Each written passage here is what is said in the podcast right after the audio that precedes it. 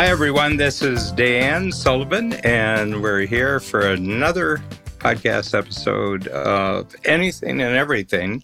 And this is a very exciting week because Jeff Madoff, and we've been informing people over a period of 3 years, at least, of the progress of his play Personality. And the third jump is next summer.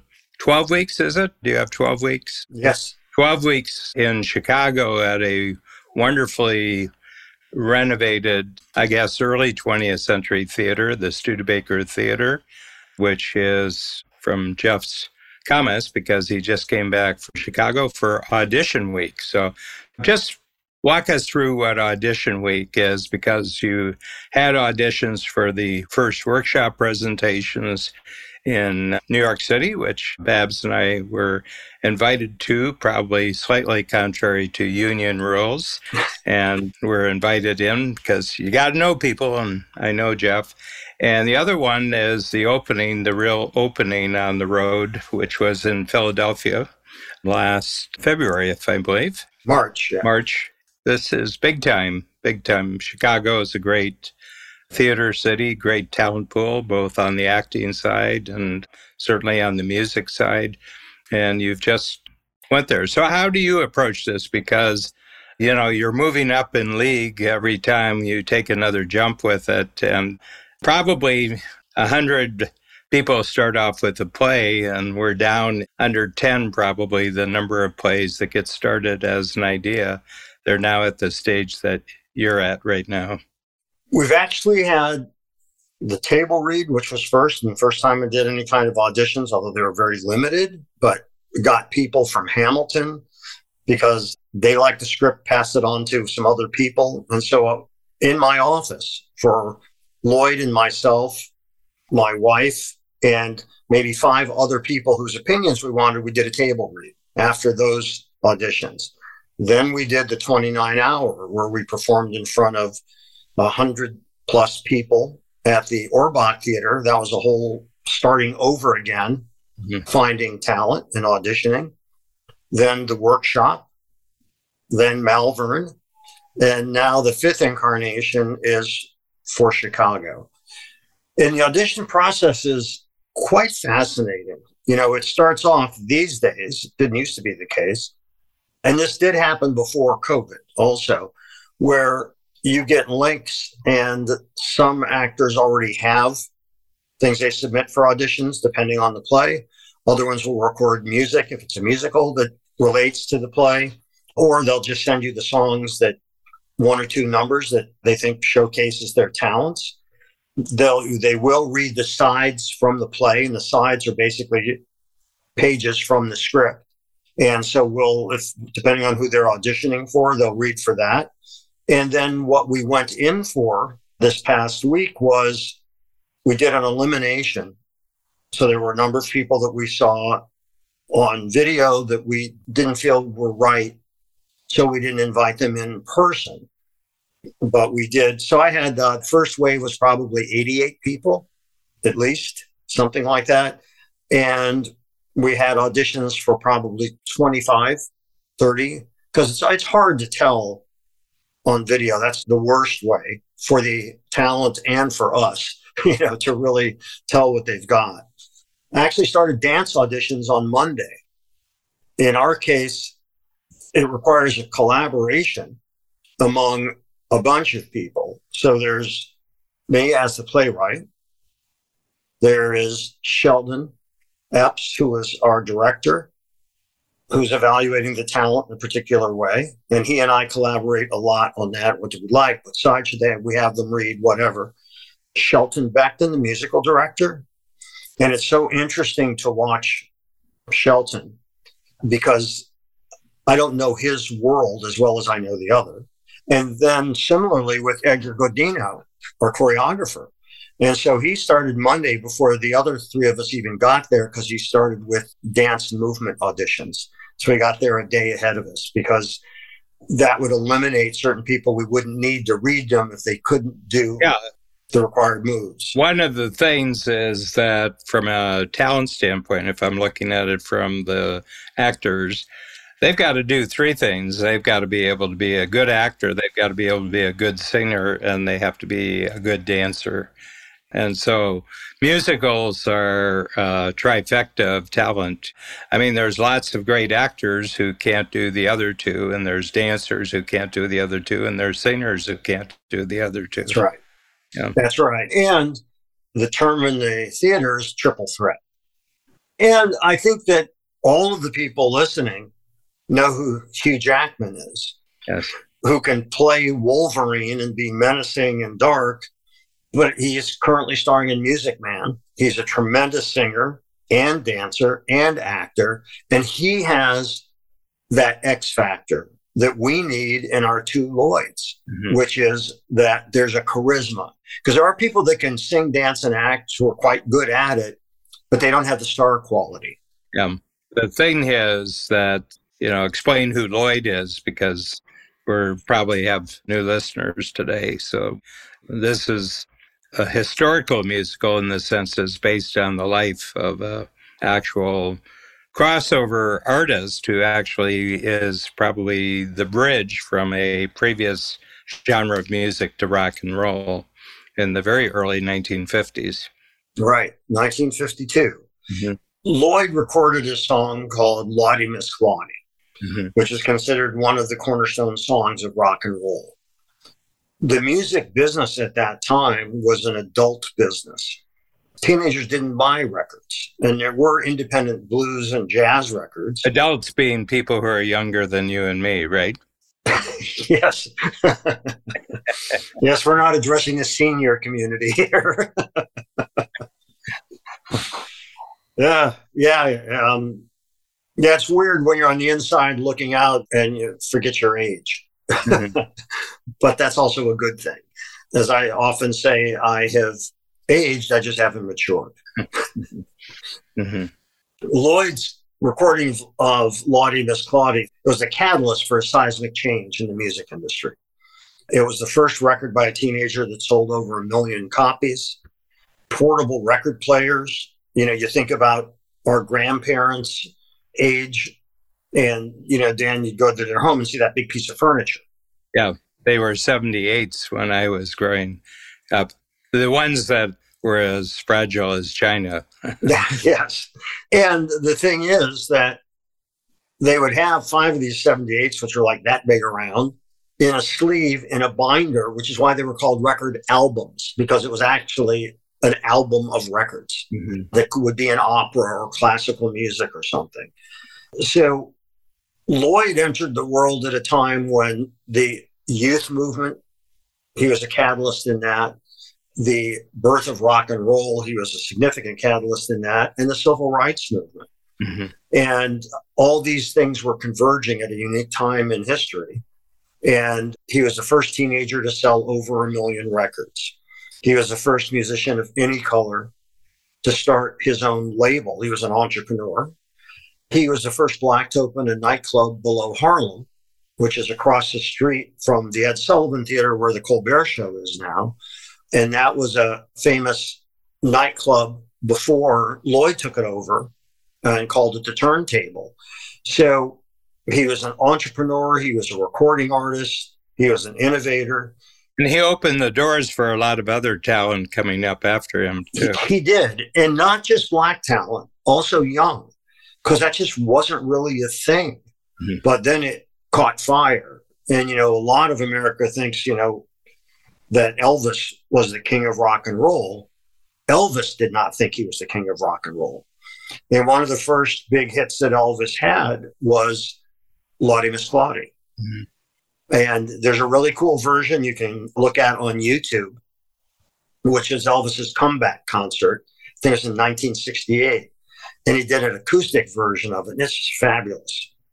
So Lloyd is a really interesting character. I had done a documentary about him and got to know him.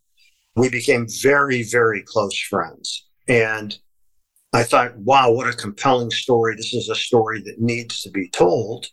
And fortunately, you got to meet him, Dan. Mm-hmm. I did. Yeah, it was interesting because we both had Army experience in South Korea. He was there during the Korean War in the early 50s, but he was in the same unit as I was. I was there in the mid-60s. We talked about it, and he traveled around Korea, and we had been to a lot of the same places. But, you know, I'm talking to somebody who, when I met him, I think was probably 87, maybe 86, 87. I don't know how old he was, because he just died in the spring of 91, was it? He died May of 21. 21, yeah.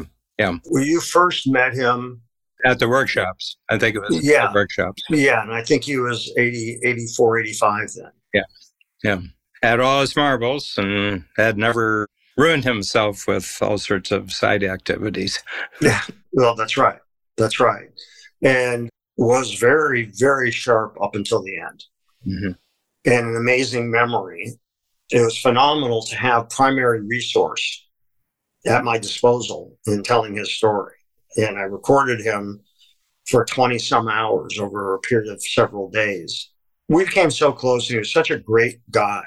And one of the things about it is he's an unsung hero. People don't know this story, and the people come away with it. Then why didn't I know that? You know, and they Google him, listen to his music. It's a lot of fun. Mm-hmm. But, you know, you and I have talked a number of times about, of course, business and collaborations. And we both agree you loved theater not just as an observer, it was something you even thought of pursuing yourself. Mm-hmm. And that collaboration in the arts has more in common with business than it does different. It's kind of an interesting springboard or example what I just was through this past week in terms of, you know, how do you make decisions? How do you make sure everybody is aligned? All of those things in order to progress. Because, yeah, I've now entered that small percentage of plays that makes it to a full-blown commercial production in a major city. Yeah. Well, the other thing is that you have the talent auditioning, but you're actually a rookie. So each stage here is your first time with a production. You have, you know, a whole team around you, you know, at the director level, the choreography level, the musical level. And these people have many, many productions behind them. And you've got a lot of productions from a video standpoint and everything else. But it's interesting how you're approaching this because there's a lot of wow factor at each jump you make along this factor for you. You have no grounds for being blasé about anything. Yeah, you know, it's... I mean, you're a veteran of producing great content. You're a veteran of... going back 50 years of being in the big leagues in terms of things that you were doing, but this is different. You're just telling him about your going into this completely renovated theater that is 100 years old or more and just saying, wow, that's a lot of seats. Yeah, to fill. Yes. Yeah. No, you're right. And it's very cool. Is it daunting? Yes. Yeah. And, you know, because there's a lot of people more and more who are investing in this as we move forward. So it's, I feel beholden to all the people who are involved. And, you know, the people who fund this, although they aren't in the trenches on the day-to-day basis, if we didn't get their funding, we wouldn't be in the trenches on a day-to-day basis. So gratitude all around. Yeah. In terms of that. And I think a lot of people forget that part, you know, that all of a sudden somebody, if a purse string is tightening, they start resenting somebody instead of realizing, well, they made an investment. Yep. I mean, that's a whole other story, but it's not unrelated, both in the entertainment business and in just the kind of businesses that you deal with. But, you know, it's interesting because I was thinking as you were saying the director, musical director, and all the creative talents I have, set design, lighting design, sound design, choreography, the projection and all that. Well, I had to audition them. You know, and auditioning them was looking at their work, meeting them, because you can love somebody's work, but if you don't have a rapport, if you don't have a chemistry with them, that's a danger. You know, that's a danger. And, you know, it's hard enough mounting a play or a business that you want to make sure that you're getting involved with the right people. Yeah. Well, the other thing is they can be great front stage, but they may be a problem backstage. And explain that distinction. You and I were talking about that a little before, and I love that distinction. Yeah. In other words, that the audience may love them, but nobody who works with them does. In other words, and that's corrosive. That's very, very corrosive in any field. I mean, I don't care what the human, you know, organization is or what the thing is, that you want people who play well with each other. They have to compete on an individual basis, but once they're accepted, then they have to be a really good team member. That's right.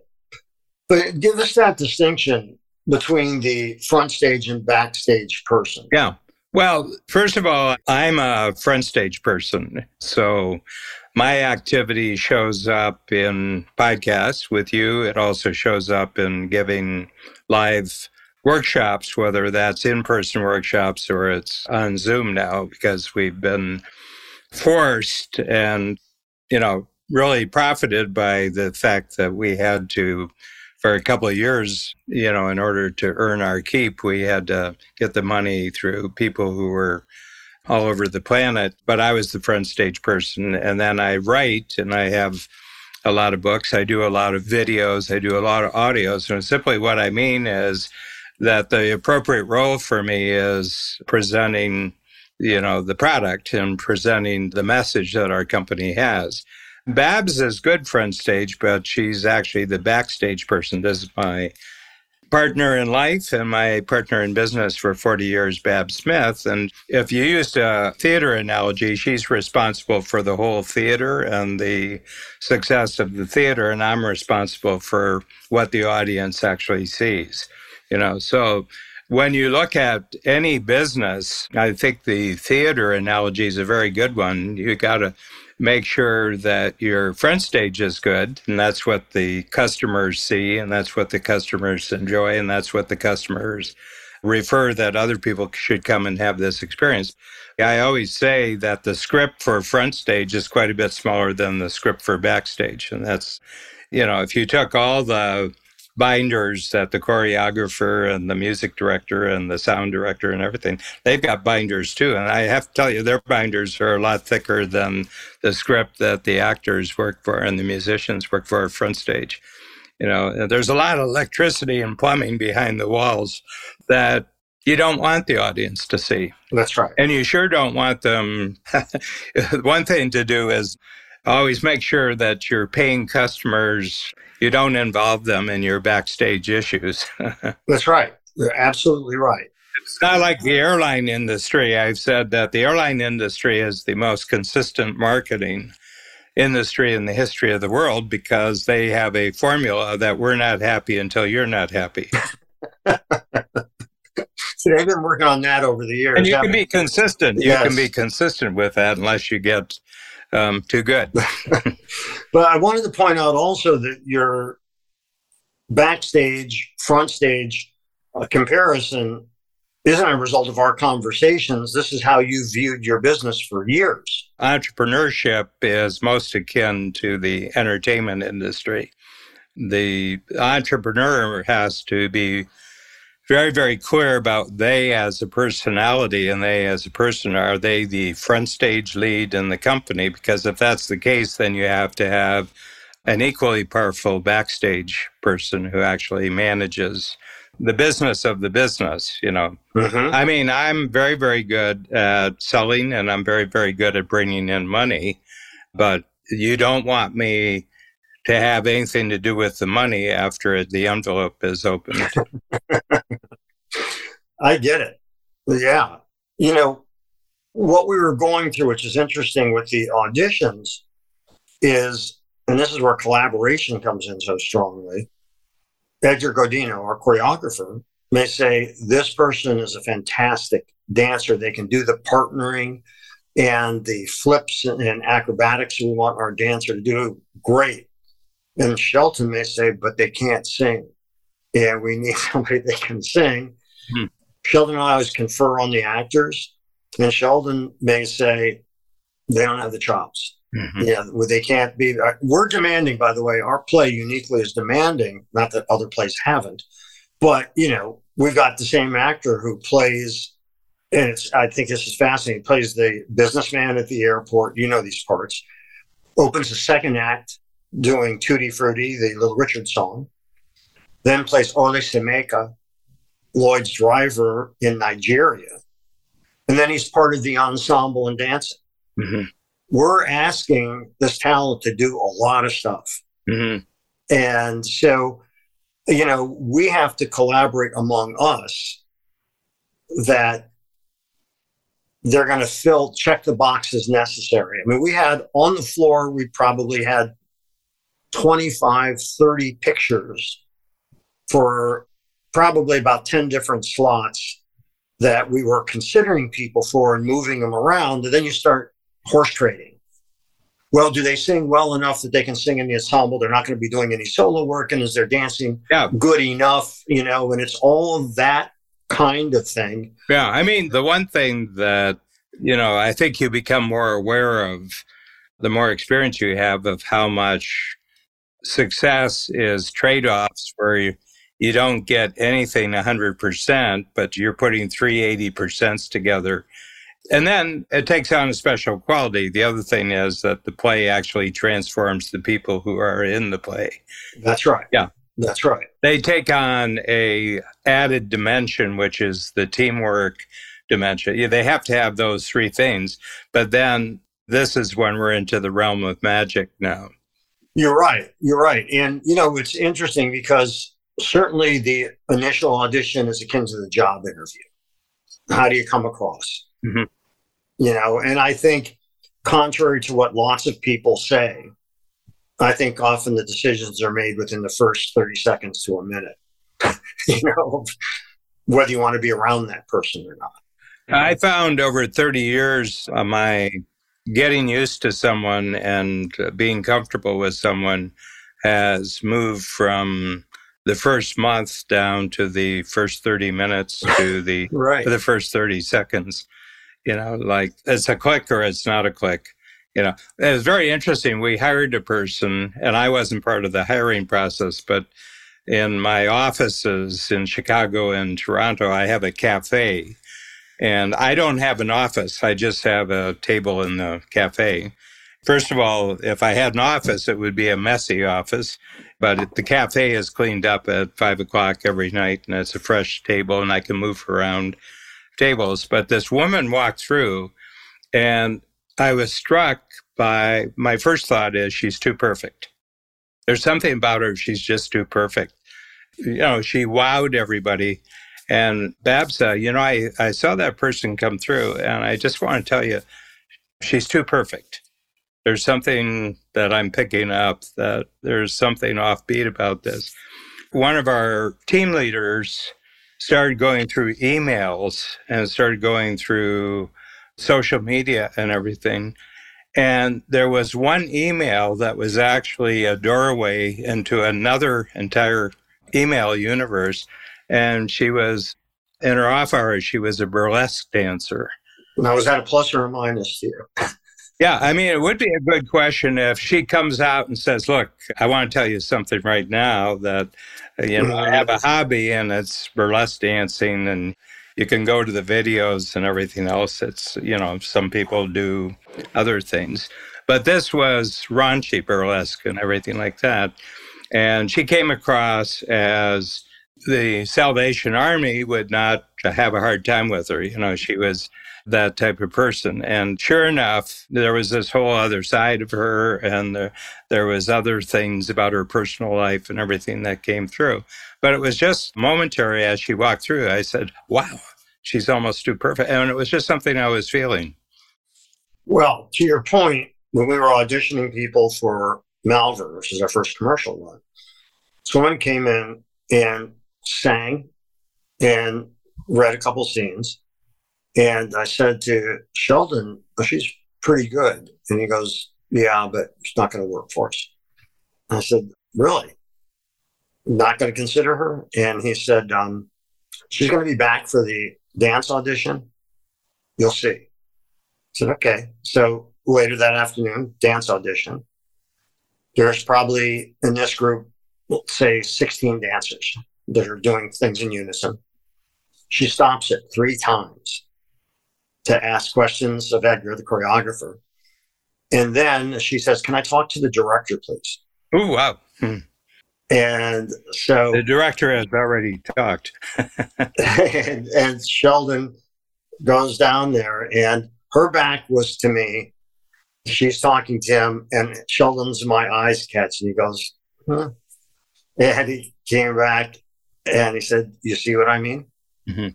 And, you know, because he's auditioned people for hundreds and hundreds of shows, he gets the vibe of somebody who's going to be a problem. And he said, look, she's the kind of person that requires constant attention and disrupts the whole community that we have.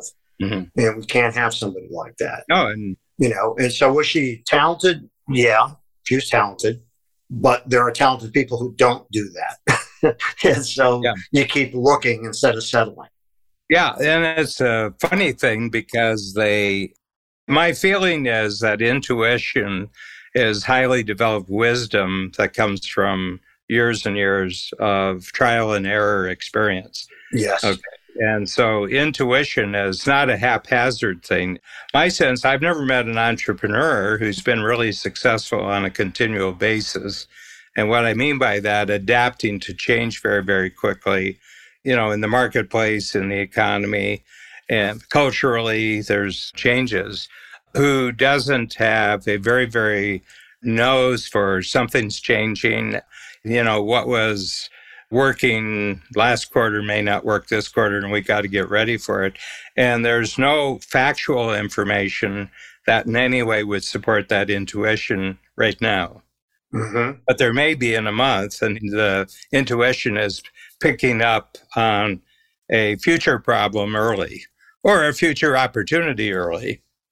Yeah, and I want to mention something that also feeds into this from the talent aspect or the job candidate aspect. So going back some years when I was interviewing some people for an editing position from my production company, somebody came through and we were talking a bit. And I said, are you familiar with what we do? And he said, no, not really. And I said, well, then what are you doing here? And he was like kind of stunned. And I said, well, you're applying for a job. So I assumed that you would like to get a job, yet you don't know anything about the company. It's easy enough to research who we are and look at our work, and you hadn't done either. Yeah. And I thought, well, that's not good. Why would you do that? Now, flip that now to theater. Mm-hmm. We have somebody who's reading for a part. They know the song, or they know what's required. They have the sides. Let's say they see Lawdy Miss Clawdy in there. And so they don't sing it at all right.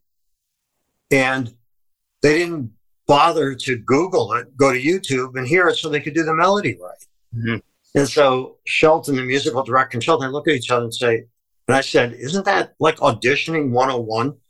Be prepared. So whether you're auditioning for a company or whether you're auditioning for a play, do your homework. Well, yeah. You know directly the person I'm talking about here, and that's Gord Vickman, who's our podcast manager, who afterwards will package this and put it into the proper format. But we put in the specs for a podcast manager, and then we have like a 5-step hiring process where I'm the last person actually to meet the person. You know, I talk to all of our team what I'm looking for. Gord made it through all 4 previous filters. And the 4th one was, which of Dan's podcasts do you like the best? And they said, Dan's podcast, what's that? And Gord had listened to about 20 of the podcasts. And when he came in, he said, I really like the one that you did on your father And you're talking about what you learned from your father, you know, your business instincts. And he said, but I have a couple of questions to ask for you that came up when I was watching the podcast. And he was totally into the activity that he was going to be responsible for. But even my whole approach to it, he wanted to know how I had drawn the particular insights from my father, because my father was terrific as a worker, and he was a good landscaper and a good farmer, but he could only be on his own. He never really knew how to hire. And I worked for him, you know, and not the sort of person I'd want to have as a boss.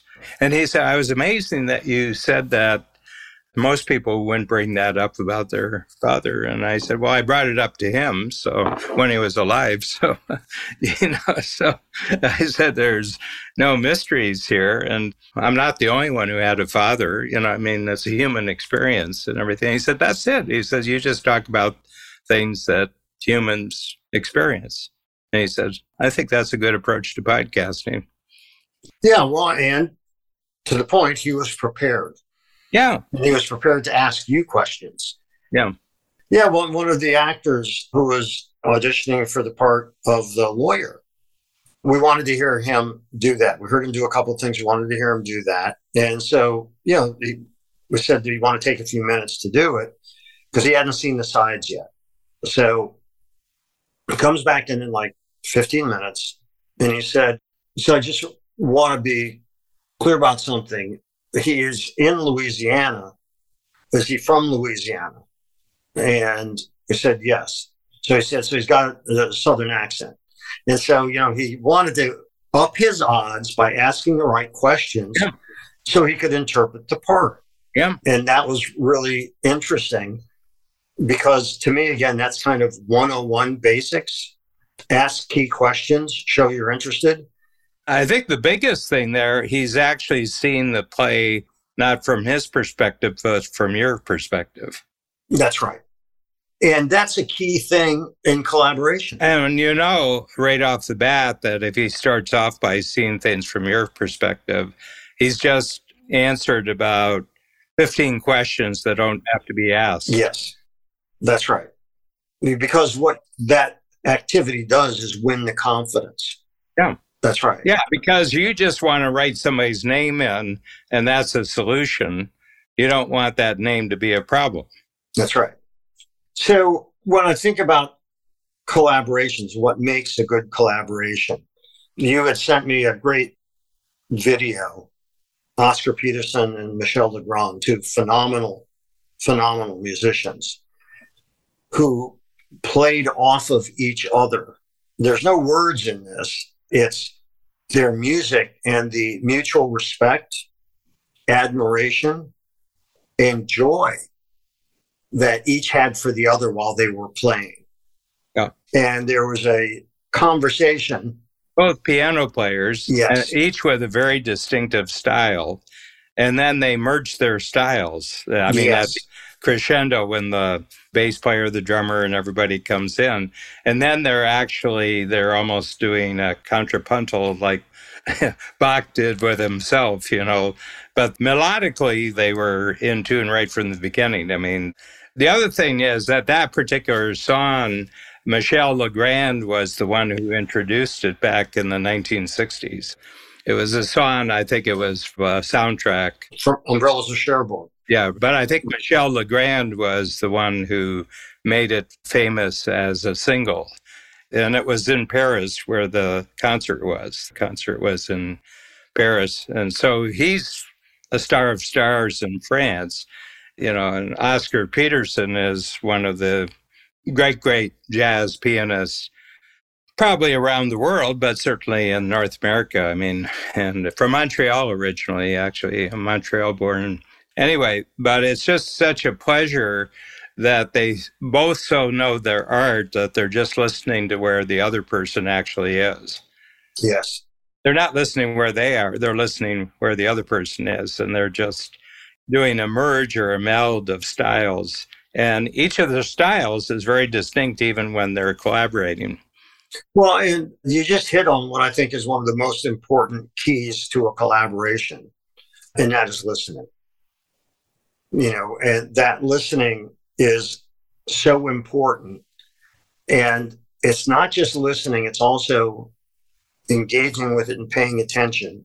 And you're creating something that neither of you could do individually. You're creating a higher level of performance. Well, in acting, something that's very powerful is the ability to listen. And especially important in theater, because in a movie, you might just have a close-up of one of the two people while they're talking and a quick reaction shot. In theater, you got to stay in character. Even if somebody does a monologue and you're the other person on stage, you got to stay in character.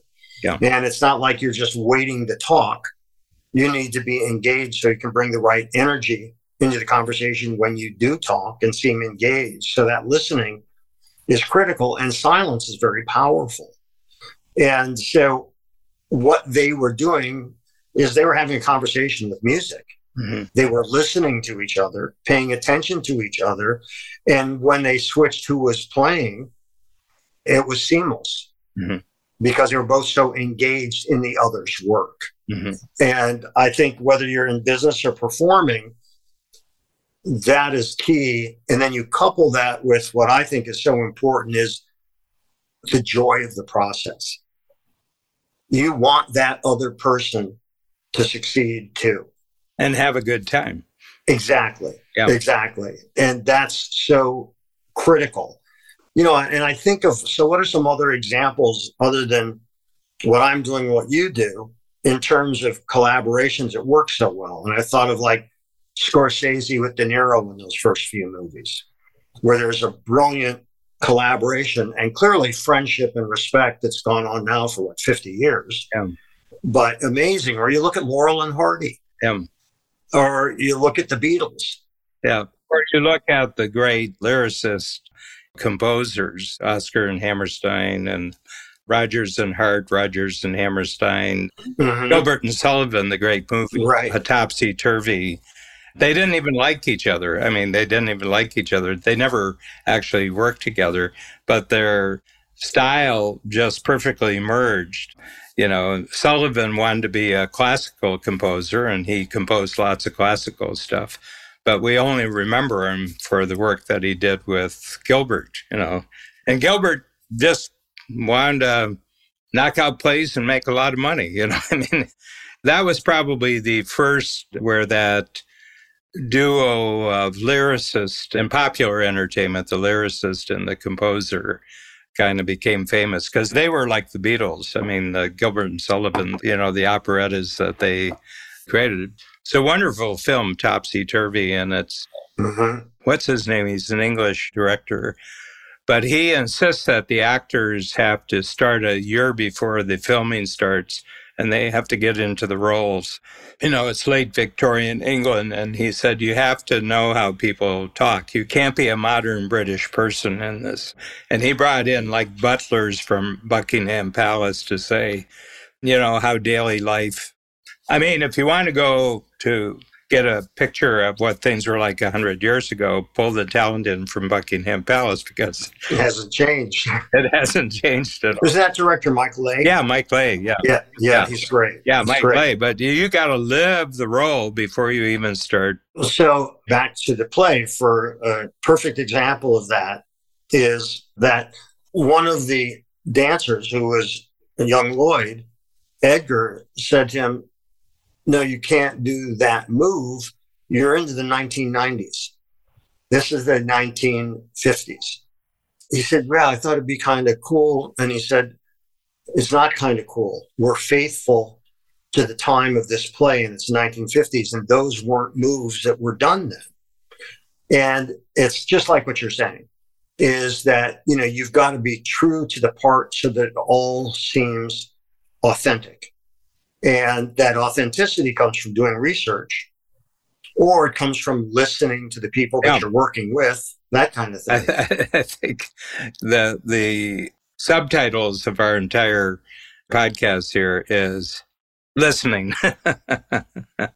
I mean, the whole notion of a professional is that you've practiced so much that you can't get it wrong. And that means that your attention can be completely open to listening to what other people are doing. You're not preoccupied with what you're doing. You're just listening to what all the other members of the team are doing. Well, and the important thing about that, which is true in business and it's true in theater and film, and that is you have to agree on what the objective is. And everybody's got to be reading from the same script, so to speak. Yeah. And, you know, if you're not, there's going to be a dissonance. Yeah. So you want to eliminate that dissonance so that you're all working together. And it's interesting because even recently, Sheldon and I were in a meeting and somebody was saying, well, you should have celebrity be your lead because that'll help you get on to more to talk shows and you'll get more publicity because, you know, they get publicity. They're stars, so they get publicity. And I said, no. Why do you say no? I said, because I want the play to be the star. I don't want Lloyd Price is interpreted by X, you know, or X is Lloyd Price. I want it to be personality, the Lloyd Price musical. But, you know, it's really interesting because when you all agree and everybody's target is that, it's not about, Sheldon and I had coffee together yesterday morning before I took off, you know, left for the airport. And we were saying about a particular scene, what would you think if we did it this way and we gave that decision to this character instead of that character? That could change the color of that scene, give that character more power, and deepen their relationship. Mm-hmm. And I said, oh, I like that. That's cool. Mm-hmm. I'll try that. And when you give currency to other people's ideas and you don't try to be the hog, you know, or the person, you know, the only ideas that are good are their ideas or what they believe to be their ideas. My mom always used to say to me, don't argue with them. Repeat what they said earlier and say what a good idea was, or, and I have done this and it has worked. And I'll say, you know, when you said X, you know, I've really been thinking about that. That was really great. Well, they didn't say X. I repeated back what I had said earlier, but credited them with saying it. And they thought it was a great idea once it was theirs. So Sam Goldwyn, he said, you know, in Hollywood, the most important skill is sincerity. He says, because once you can fake that, you're clear to go. That's right. Yeah. That's right. Yeah. Although my favorite Hollywood quote is actually William Goldman, screenwriter, who said, nobody knows anything, which is true. Everybody can explain why something was successful afterwards. It's like big data. That's right. That's right. Yeah. You find all the supporting arguments for it. It predicted everything up until yesterday. That's right. That's right. But nothing that new that got created today that hasn't shown up as measurable data yet. So, you know, how do you see theater, entertainment, like what we're talking about, and entrepreneurship and business hand in glove in terms of the importance and the criteria for having a good collaboration? Yeah, I mean, my approach to entrepreneurship has always been the entertainment model. And one of the key things that's different, and it's been a great differentiator for a coach right from the beginning, that if you look how entertainers schedule their life, they have three essentially different kinds of days. They've got, obviously, performance days when you're delivering it, but they also have days which are practice or rehearsal days. And then they have free time, either willingly or unwillingly, they have free time. And so there have to be rejuvenation periods because it's very demanding work. But most people, entrepreneurs, attempt to run their life by a corporate bureaucratic day, which is everything mixed together every day, including the weekends. And the email is never off. The cell phone is never off. And I said, I don't think you get great performance. I think you get, at best, acceptable average performance from people. But there's no distinctions. You're just part of the same process for years on end. And there has to be these very sharp, energetically different kind of ways that you lead your life. You know, I mean, a performance day isn't what you did when the audience can see you. The performance day was how you got up that morning, how you prepared yourself, you know, to go there. And the whole day you have to consider as performance day, because you can't have out of character moments during that day. You have to be in character, but that takes a lot of energy. And you have to have days when you're off. And plus that, it took a lot of practice and rehearsal to get you to the point where you could be convincingly in character. And that takes a lot of energy. And you've got to have a 180-degree break from that at certain points, because you may be moving on to a totally different game, a totally different play. So we instituted that right from the beginning, and it's done wonders. And our entrepreneurs make twice as much money and half the amount of work time, you know. But that was just for my entertainment days. I said this whole corporate and bureaucratic time system at best delivers high-quality mediocrity. I love high-quality mediocrity. Well, it's better than low-quality mediocrity. That's true. I have about 5 before I have to be summoned. Your parole officer is knocking at the door. Yes. My bracelet just went off. Yeah, I think that on one side of the equation, those who are trying to get the work, this is just to kind of wrap things up, I think it's important to be prepared.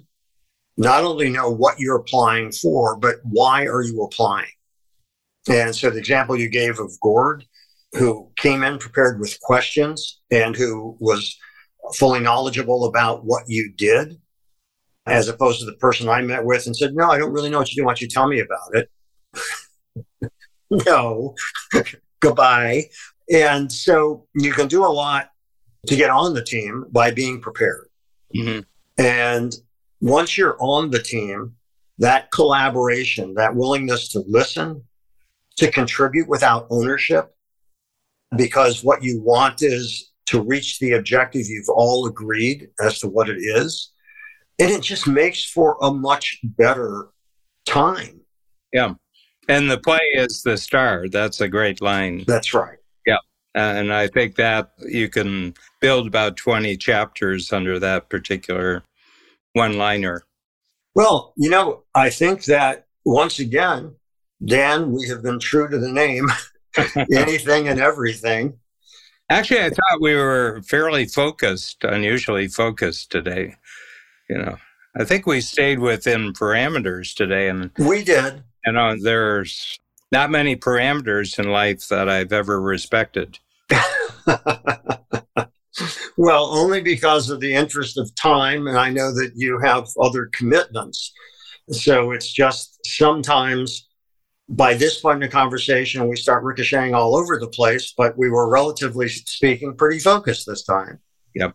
Yeah, but it's a great topic. And as we said right at the beginning, at the first lunch, when we surprised you by offering to pay for some of the coffee on the overall production, I said, you know, I had a great interest in theater when I was just turning 20, you know, and decided fairly quickly after that that it was an interest and I liked it and everything, but it wasn't going to be my career. But this gave me a chance to actually experience it at the major league level from the inside through my discussions with you. This has been a sheer pleasure for us, both Babs and I, to kind of be companions on the trip. Well, you guys are both great companions, and I'm very grateful for the support, both emotional and financial, in moving this forward. And what fun is an experience if you can't share it? Mm-hmm. You know, and so that's a wonderful thing. And thank you for that. Yeah. You know what I'm going to do? I'm going to have Gord go through and pull out all the discussions specifically about the development of the personality production, because we have 2 or 3 years of where you were at that point, and I think it'd be interesting to... Cool. Yeah. That would be interesting. And I want to say to our listeners, we've never said this before, but if you enjoy listening to us, leave a review. That helps on Apple. you know, we'd love to hear what you guys think, what you enjoy listening to, what catches your interest, and we'd appreciate you doing that. Thanks for joining us today on our show, Anything and Everything. If you enjoyed it, please share it with a friend. For more about me and my work, visit acreativecareer.com and madoffproductions.com. To learn more about Dan and Strategic Coach, visit strategiccoach.com.